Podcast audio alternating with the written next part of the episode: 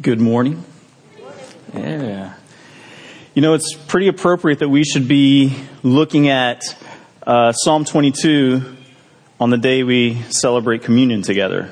Because Psalm 22 is very tied to the crucifixion. When we read it together, as we go through it, you're going to recognize a lot of what's written in there. Because it's quoted so much. It's quoted all throughout in all the Gospels. It's mentioned in Matthew, Mark, Luke, and John. Basically, in this psalm, David is expressing despair. He is struggling and in a really, really dark place. That's where David is when he's writing this. Or at least what he's expressing as he writes it.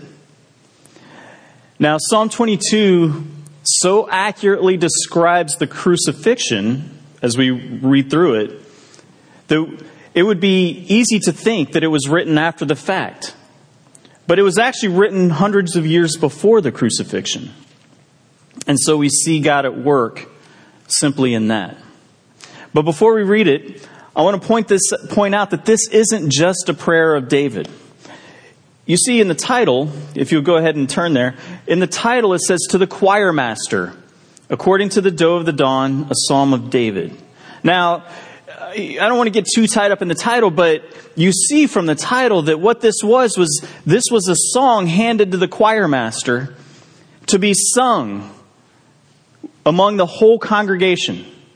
So as we read about and look at the suffering David is describing, understand that he is describing it for all of us. He is putting this out there so that it can be an expression of worship and sorrow and praise and hope for all of us together. That's the idea here. So as we go through it, lift your struggles to the Lord. Picture your hurt in the words of David. Knowing that as we read this, we have brothers and sisters all around us right now sharing it. Sharing it with us together. Now, this psalm is not only an expression of David's despair, and it's not only a picture of Jesus' death and resulting victory, and it is that, but it also serves as an expression of our struggles. Where does our assurance come from when we are in despair? Where does our help come from when we are helpless? David's talking about that. Where do we find comfort when we hurt? So, maybe you've already turned to Psalm 22, but note this. It will not be up on the screen. I intentionally did that because I want you to see it for yourself in your copy of this. Paper, electronic, whatever it is, in yours, in front of you. Now, if you are new to the Bible, if you're new to this whole church thing, if you don't know where Psalms, that's okay. Where it is in the Bible, I'll tell you, it's more or less right in the middle. It's kind of like right in the middle there. But as I was putting this together, I was reminded of when I was a new believer and very unfamiliar with all this, very unfamiliar with the Bible. And I would be there, and I'd be there with among, a line of us, our friends all sitting together. And I didn't know what I was doing. I had my new Bible. Someone had given it to me. And they'd say, turn to whatever it was, Habakkuk. One of those that's like tough to find if you're not familiar with it. And I'd be like, flipping through. And my buddy next to me would be like, here. And he would help me. We don't do that so much anymore, do we? We need to help one another. Like, this is a way to grow together, to be family together. So if you're unfamiliar with your Bible, that's okay. Great. Help one another out. Sidle up next to somebody. Scooch over a seat or two. If you see someone struggling, scooch over a seat or two. Or if you don't have your Bible, remember when we would do this? It'd be on our lap and we kind of scoot it over a little bit and we kind of point to where. You ever do that? Of course. Do that. We are family. We're family. Let's help one another. We're going to see David talking about we do this as a congregation together. Let's do that. So let's get into this psalm. Psalm 22. David begins by not holding anything back. My God, why have you forsaken me? Why are you so far from saving me from the words of my groaning? Oh my God, I cry by day, but you don't answer, and by night, but I find no rest. You hear what David's saying? He's not putting on the happy face.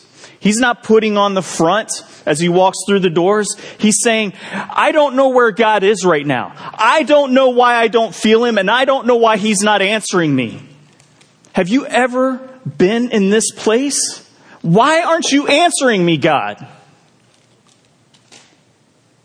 He feels forsaken and alone. It's painful. It's painful. David did not pretend to be okay with his situation. We don't have to pretend to be okay with our situations. He was in deep despair. And as we go on, I want you to think about this. As real as David's feelings were, and they are very real, and as real as your feelings are, and yes, they are so real, it doesn't mean they're right. And I don't mean that you're wrong to feel that way. You're not wrong to feel that way. But when we feel things, and when our feelings are driving us to believe certain things, we have to evaluate that against facts. Against the truth of God's word. We have to look at, I'm feeling this right now. Does it line up with what is true? Our feelings do not determine truth. That is a common lie. That is a common belief in our culture. That our feelings, what we feel, what we think, or what we feel and experience, that determines truth. And it is a lie. The truth is true regardless of how we feel.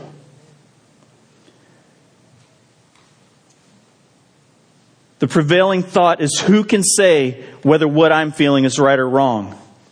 You don't get to tell me. You don't get to question my feelings. We have to evaluate our feelings. David does just this in this psalm. He expresses his feelings honestly, raw. In all the hurt and pain, he expresses it. And then he says this, yet, see that contrast? Yet, you are holy, enthroned on the praises of Israel. In you our fathers trusted. They trusted and you delivered them. Then to you they cried and were rescued. In you they trusted and were not put to shame. David responds to his feelings of abandonment by looking at who God is and what he's done. He goes to history. He goes to the truth of God's character, of God's nature. He roots himself in that. I feel all these things. This is what I feel, but I know this to be true. I've seen you work in the past. We have record of you working in the past. Your word tells me who you are. Your word expresses that, and I'm resting in that despite what I feel. That's what David does. How about us? Does our despair drive us to remember our God? Does your despair drive you into the truth of God's word? Jesus cried out these same words while hanging on the cross. Do we remember that? In 2 Corinthians chapter 5, I'll give you a second to turn there because it's not going to be on the screen. 2 Corinthians chapter 5. It says that cross, it says, for our sake, he made him to be sin who knew no sin, so that in him we might become the righteousness of God. Are we abandoned? No. God sent his Son into this world so that we would not be abandoned. He died for us. Christ redeemed us from the curse of the law by becoming a curse for us. We are not even close to abandoned. It feels like that sometimes.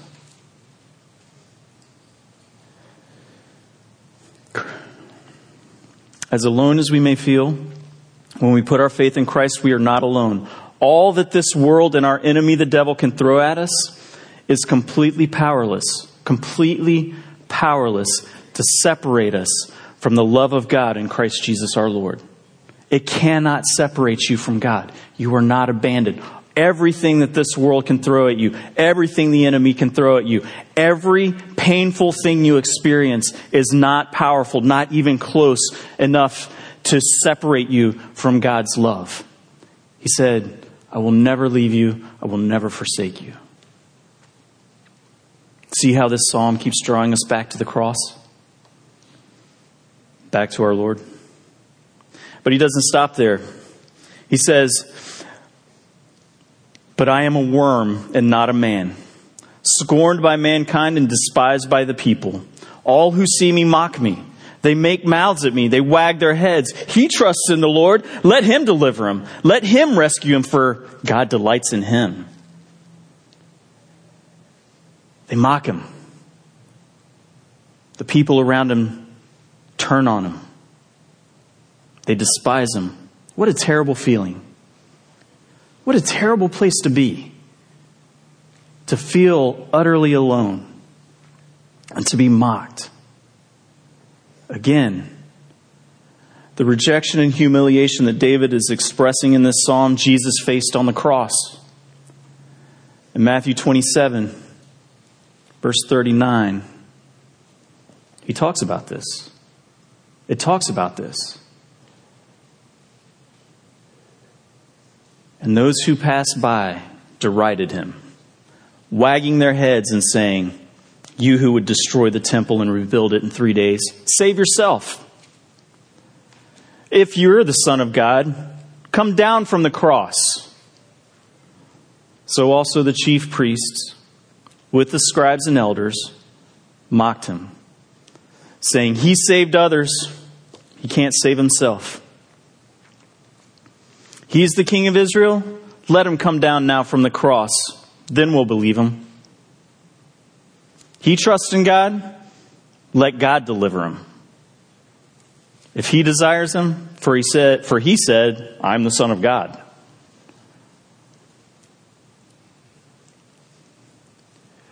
Jesus gets it.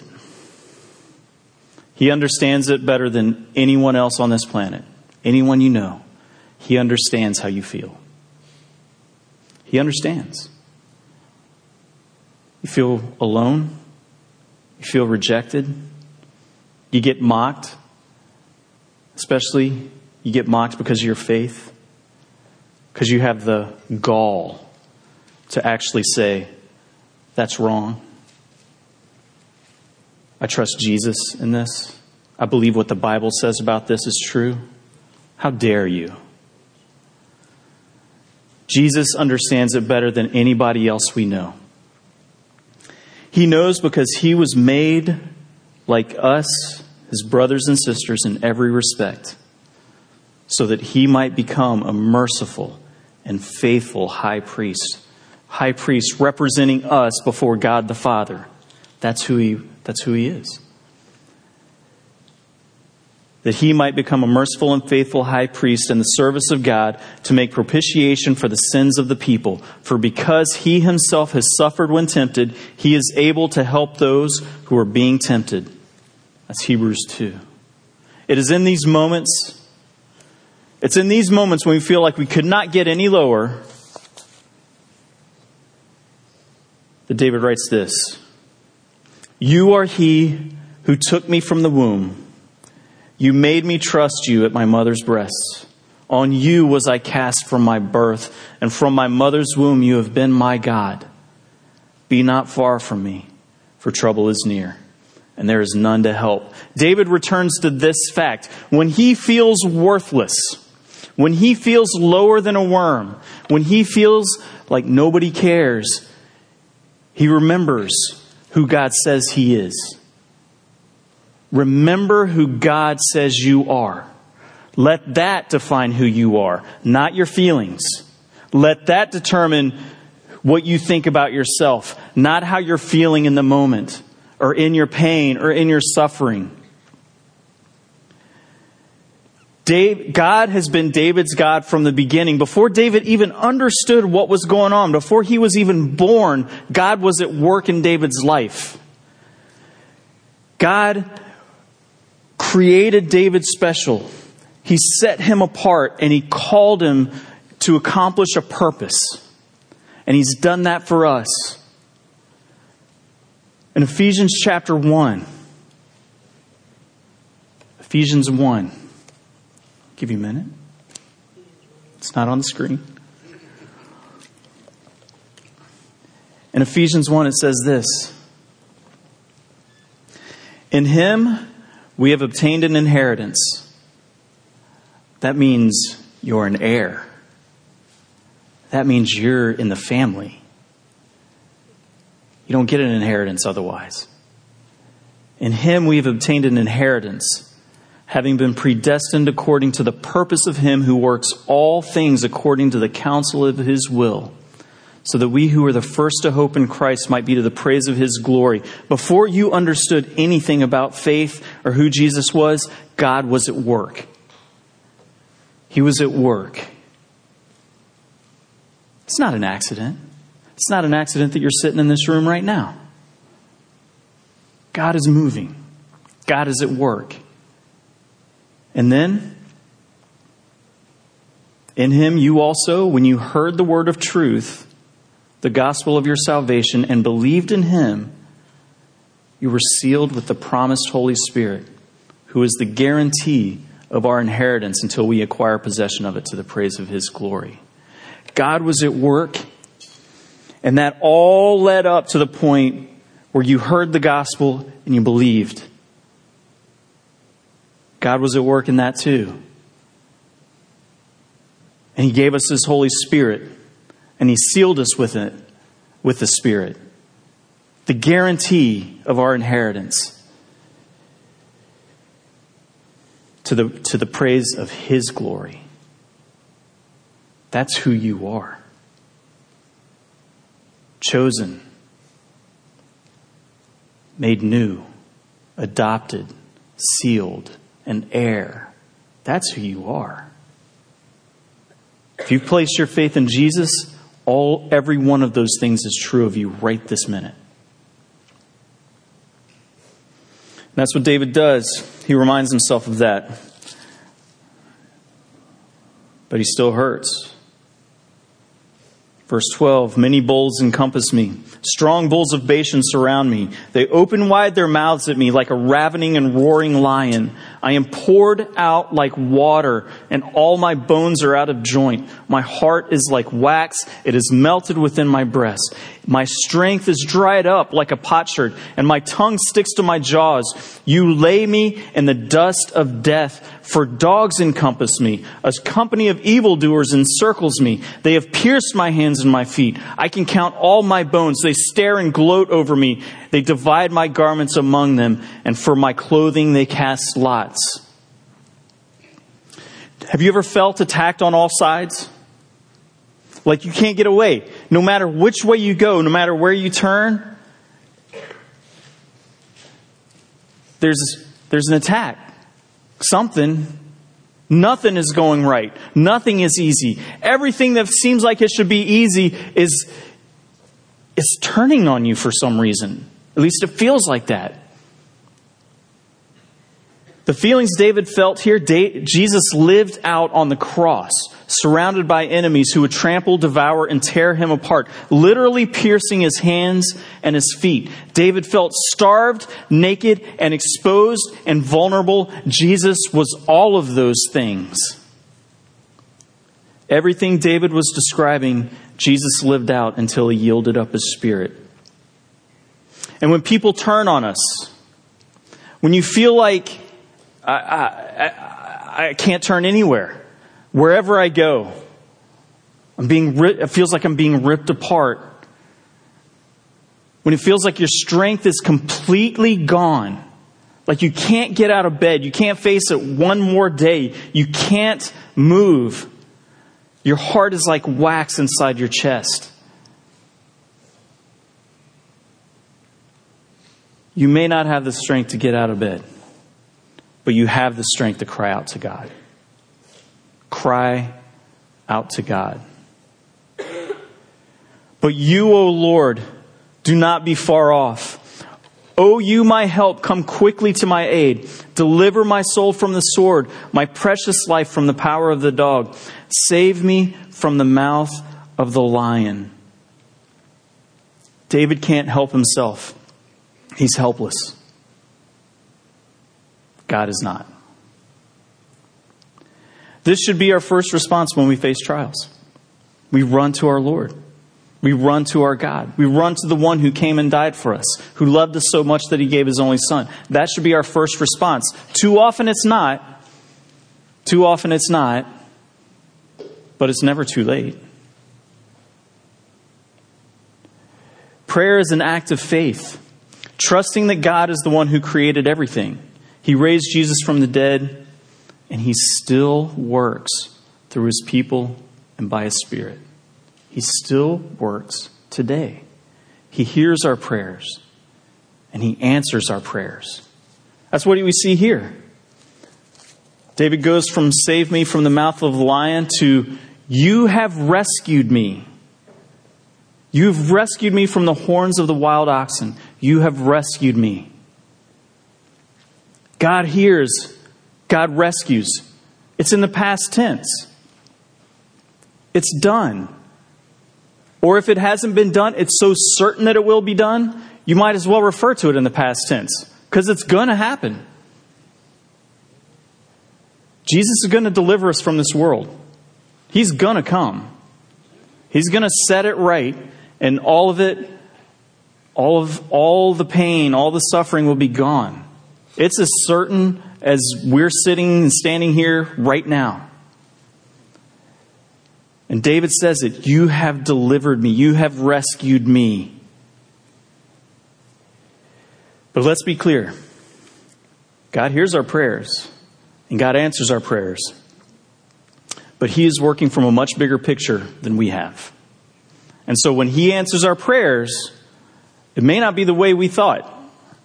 And it may not look the way we wanted it to look. In fact, it probably won't. But he hears and he answers. Hebrews 5:7 says this, in the days of his flesh, Jesus offered up prayers and supplications with loud cries and tears to him who was able to save him from death.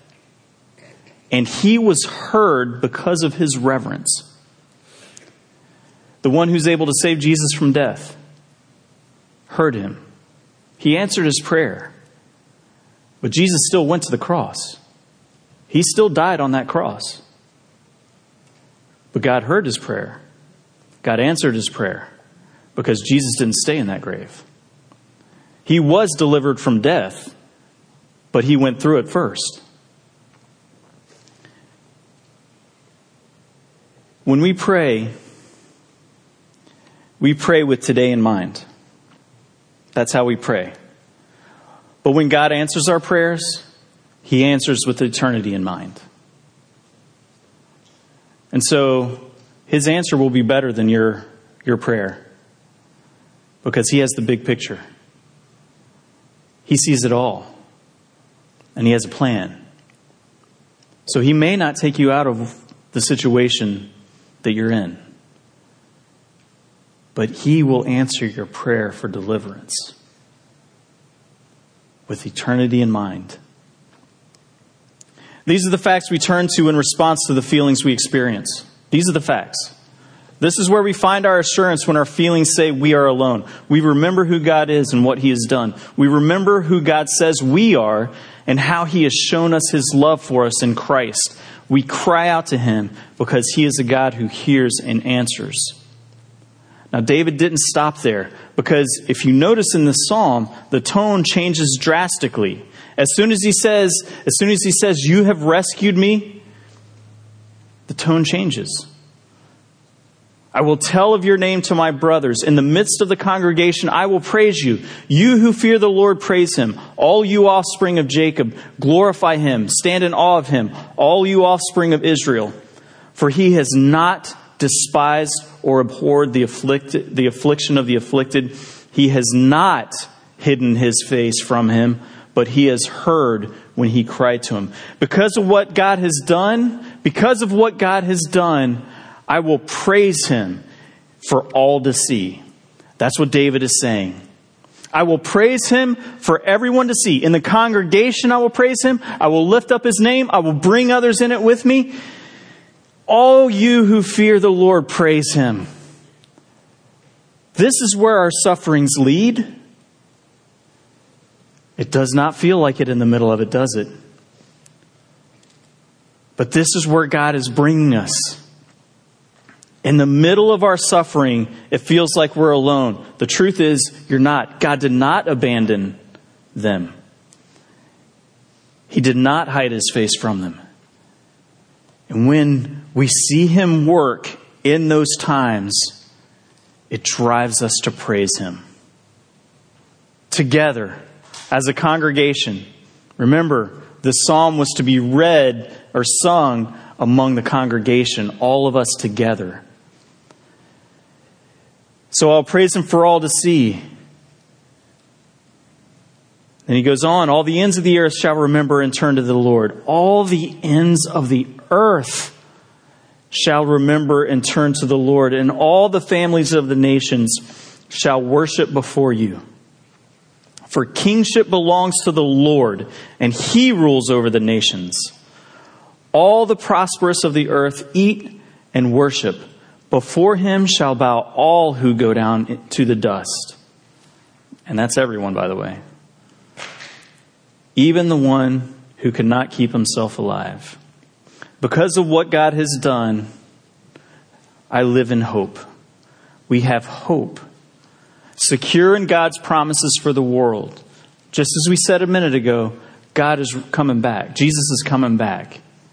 And in this world, it's going to be made new. Every knee is going to bow to Him. Every knee. So when you're getting mocked for your faith, when you're getting ridiculed, looked down on, they're going to bow the knee to Jesus, just like us. The only question is between now and then, are they going to do it willingly? Or are they going to do it in a way that they don't want to do it? It's going to happen. And that's our hope. Jesus will not leave things as it is. This is hope, knowing that whatever happens during these few years of our lives now, there is an eternity of glory waiting for everyone who trusts in Christ. That's our hope. That's our hope. And then he wraps with this: posterity shall serve Him. It shall be told of the Lord to the coming generations. They will come and proclaim His righteousness to a people yet unborn, that He has done it. Because of what God has done, we now live to help others believe and follow Him. Posterity, all those future generations, they're going to serve Him. That's our mission. That's our mission. That it shall be told of the Lord to the coming generations. It points straight back to Jesus again. It points straight back to His great commission. Go into all the world. Make disciples. Teach them to obey me. It all works together. This isn't a bunch of separate little documents all gathered together at some point. This is the Word of God, and He is the author behind all the human authors, bringing it into one message, one story, one truth. And He has called you, He has called me to proclaim Him to the world. That's our mission. He's given us reason to praise, He's given us hope, and He's given us mission. That is what God has done for us. He has rescued us for something greater than we could have ever imagined. And that's for everyone. Doesn't matter whether you're a teenager, adult, at work, at school, homeschool, private school, public school, manual labor, office worker, work at home, children, no children, none of that matters. This is all of our calling. This is all of our calling. So with that calling in mind, let's prepare to pray.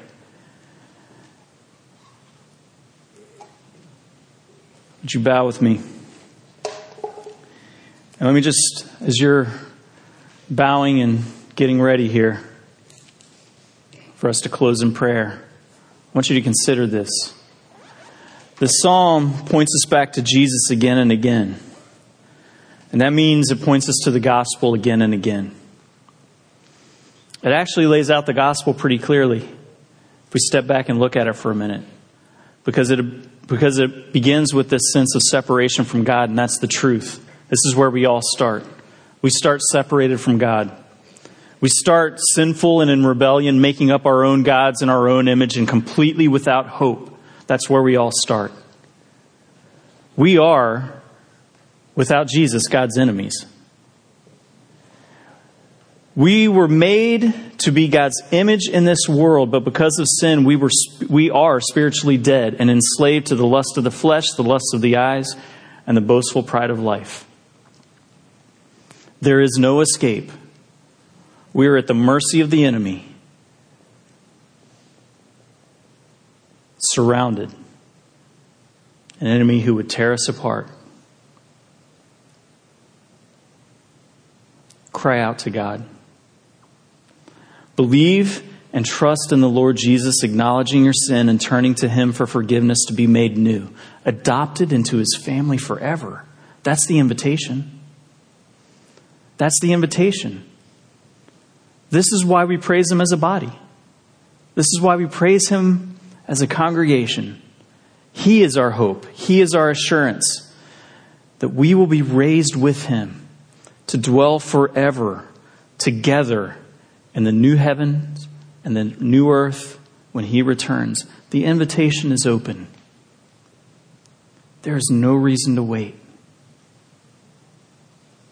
Believe Him today. Trust Him.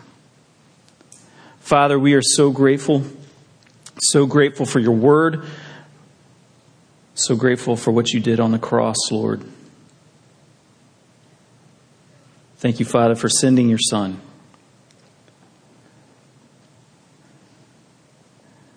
Thank you for that sacrifice.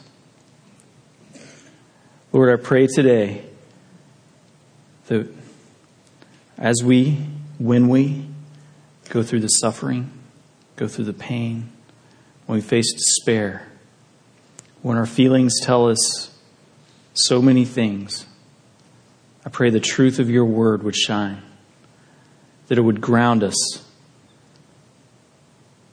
that it would give us stability, Lord, that it would lead us to praise you, to have this certainty that all your promises are yes in Christ. That we will see you face to face. We will be in eternity with you forever. Lord, I pray that you would move us to obey and follow you in all we do. In Jesus' name, amen.